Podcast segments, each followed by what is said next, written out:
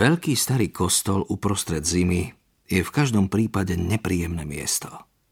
Zdá sa, ako by sa v kameňoch uchoval chlad stoviek zím a sála z nich. V chladnom, vlhkom, slabo osvetlenom interiéri katedrály museli páni z Yorkskej spoločnosti stáť a čakať, že budú prekvapení, a pritom nevedeli, či prekvapenie, ak príde, bude príjemné. Pán Hanifúd sa usiloval povzbudzujúco usmievať na svojich spoločníkov, ale na gentlemana s takou praxou prívetivých úsmevov to bol veľmi chabý pokus. V tej chvíli sa rozozneli zvony. Boli to iba zvony na veži svätého Michala, odbíjajúce polhodinu, ale v katedrále zneli zvláštne vzdialene ako zvony z inej krajiny. Vôbec to nebol radostný zvuk. Gentlemani z Yorkskej spoločnosti veľmi dobre vedeli, že zvony často sprevádzajú mágiu, a najmä mágiu nadpozemských tvorov férov. Vedeli, že za starých čias sa často rozozvučali strieborné zvony, keď sa féri chystali uniesť nejakého Angličana alebo Angličanku osobitých cností alebo krásy, aby potom navždy žili v ich zvláštnej strašidelnej krajine.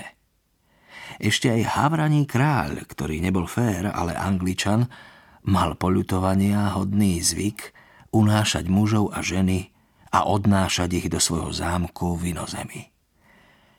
Keď zvuky zvonov utichli, odkiaľ si z výšky z tmavých tieňov nad ich hlavami sa ozval nejaký hlas. Mágovia napínali uši, aby ho počuli. Mnohí z nich mali už priveľmi napäté nervy a predstavovali si, že dostávajú pokyny ako v nejakej rozprávke. Zdalo sa im, že im niekto oznamuje nejaké tajomné zákazy. Ako mágovia vedeli z rozprávok, že také pokyny a zákazy zvyčajne bývajú trochu nudné, ale nie je veľmi ťažké ich splniť. Aspoň tak sa to zdá na prvý pohľad. Vo všeobecnosti sa nesú v duchu: nejedz poslednú kandizovanú slivku v modrom pohári v rožnej skrini, alebo nešľahaj svoju manželku palinou. A predsa, ako hovoria všetky rozprávky, okolnosti sa vždy sprisahajú proti osobe, ktorá dostane tie pokyny a robí práve to, čo mala zakázané, a tým si privodí hrozný osud. Mágovia predpokladali, že im prinajmenšom niekto pomaly prednáša ich posledný ortiel. Lenže vôbec nebolo jasné, v akom jazyku ten hlas hovorí. Raz sa pánu Segundusovi zdalo, že počuje slovo ako zločinný, a potom interficere, latinské slovo s významom zabiť. Aj hlas bol ťažko zrozumiteľný. Vôbec sa nepodobal na ľudský hlas, a to iba zvyšovalo obavy pánov, že sa zjavia féry. Bol mimoriadne drsný, hlboký a chrapľavý.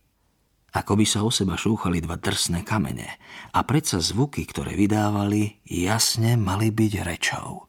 Vlastne aj boli rečou.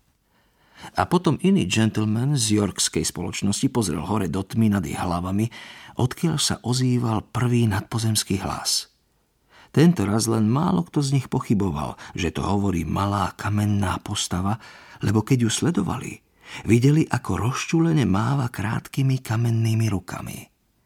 Potom začali rozprávať všetky ostatné sochy a pamätníky v katedrále a kamennými hlasmi opisovali všetko, čo videli za svoj kamenný život. A ako neskôr pán Segundus opisoval pani Plesanceovej, bol to neopísateľný hluk. Pretože v Yorkskej katedrále bolo množstvo kamenných ľudí a čudných zvierat, ktoré mávali krídlami.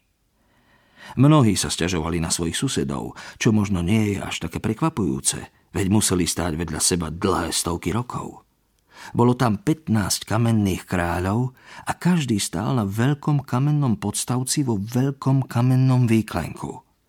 Vlasy mali skrútené do tuhých kučier, ako by ich mali na papierových natáčkach. A vôbec si ich nerozčesali. A vždy, keď ich pani Hanifútová videla, vyhlasovala, že má chuť vytiahnuť hrebeň a tie kráľovské hlavy učesať.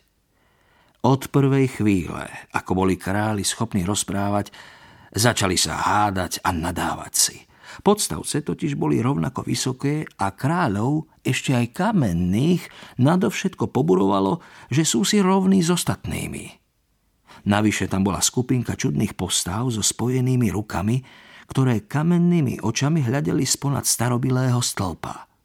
Len čo začalo kúzlo účinkovať, každá z nich sa usilovala odsotiť ostatné od seba, ako by ich kamenné ruky po storočiach začali bolieť a týchto kamenných ľudí unavovalo, že sú k sebe pripútaní.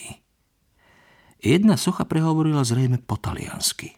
Nikto nevedel prečo, hoci neskôr pán Segundus zistil, že to bola kópia Michelangelovho diela. Zdalo sa, že opisuje celkom iný kostol, kde živé čierne tiene ostro kontrastujú s jasným svetlom. Inými slovami opisovala, čo videla pôvodná socha v Ríme. Pán Segundus s uspokojením sledoval, že mágovia, hoci veľmi vystrašení, zostávajú v kostole. Tak ich ohromilo to, čo videli, že celkom zabudli na svoj strach. Pobehovali sem a tam a odhaľovali ďalšie a ďalšie zázraky, pozorovali, zapisovali si ceruskami poznámky do malých notesov, ako by zabudli na ten zradný dokument, ktorý im od dnešného dňa zabráni študovať mágiu. Dlho sa jorkskí mágovia, ktorí však žiaľ onedlho už nebudú mágmi, prechádzali po uličkách a sledovali zázraky. Neprestajne na ich uši útočila odporná kakofónia tisíca kamenných hlasov, ktoré rozprávali naraz. V kapitule boli kamenné oblúky s mnohými malými kamennými hlavami s čudnými pokrývkami a všetky spolu trkotali a škriekali. V ten deň nevideli zázraky iba mágovia z Yorkskej spoločnosti. Či to bolo úmyselné alebo nie, mágia pána Norrella sa rozšírila aj za hranice katedrály do mesta.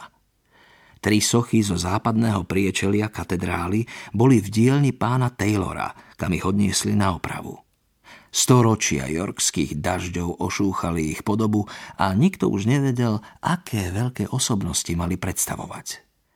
O 10:30 jeden z kamenárov pána Taylora práve zdvihol dláto k tvári jednej z postav s úmyslom, že ju vytvaruje do podoby nejakej svetice.